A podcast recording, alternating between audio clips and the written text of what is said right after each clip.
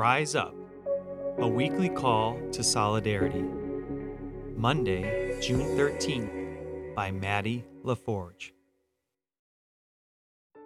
On Trinity Sunday, our readings begin with a tremendous proclamation from Spirit Sophia.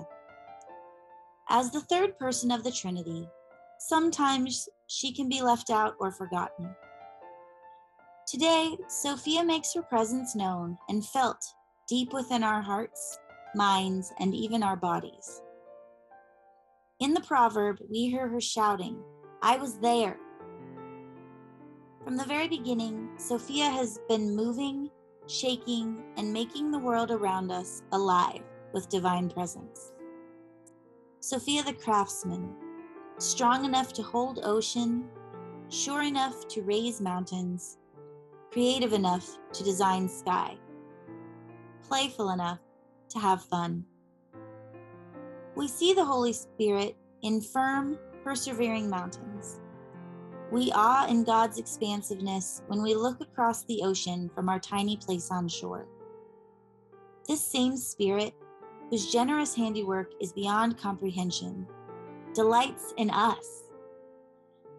Our powerful Creator God doesn't just tolerate us, she genuinely enjoys being with us in the midst of it all. Like the wonders of creation, Sophia's sheer delight is so expansive it pours forth. Our wise, careful craftsman chooses to make God's love come alive in us.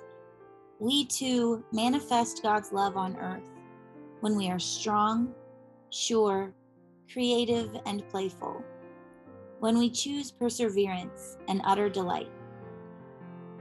Sometimes God's love can be left out or forgotten, or even combated. Surrounded by darkness or sunk in desolation, it can be hard to notice God's presence. We may feel like the disciples questioning Jesus, desperately yearning for clarity or reassurance when it is too murky to see, too clamorous to hear, too sad to be amazed. There, Sophia makes her presence known and felt. Hope. So Jesus reminds us, disciples, wade on when the water turns murky, walk on when the ground gets shaky. Believe in the guiding spirit who makes her presence known and felt because hope does not disappoint.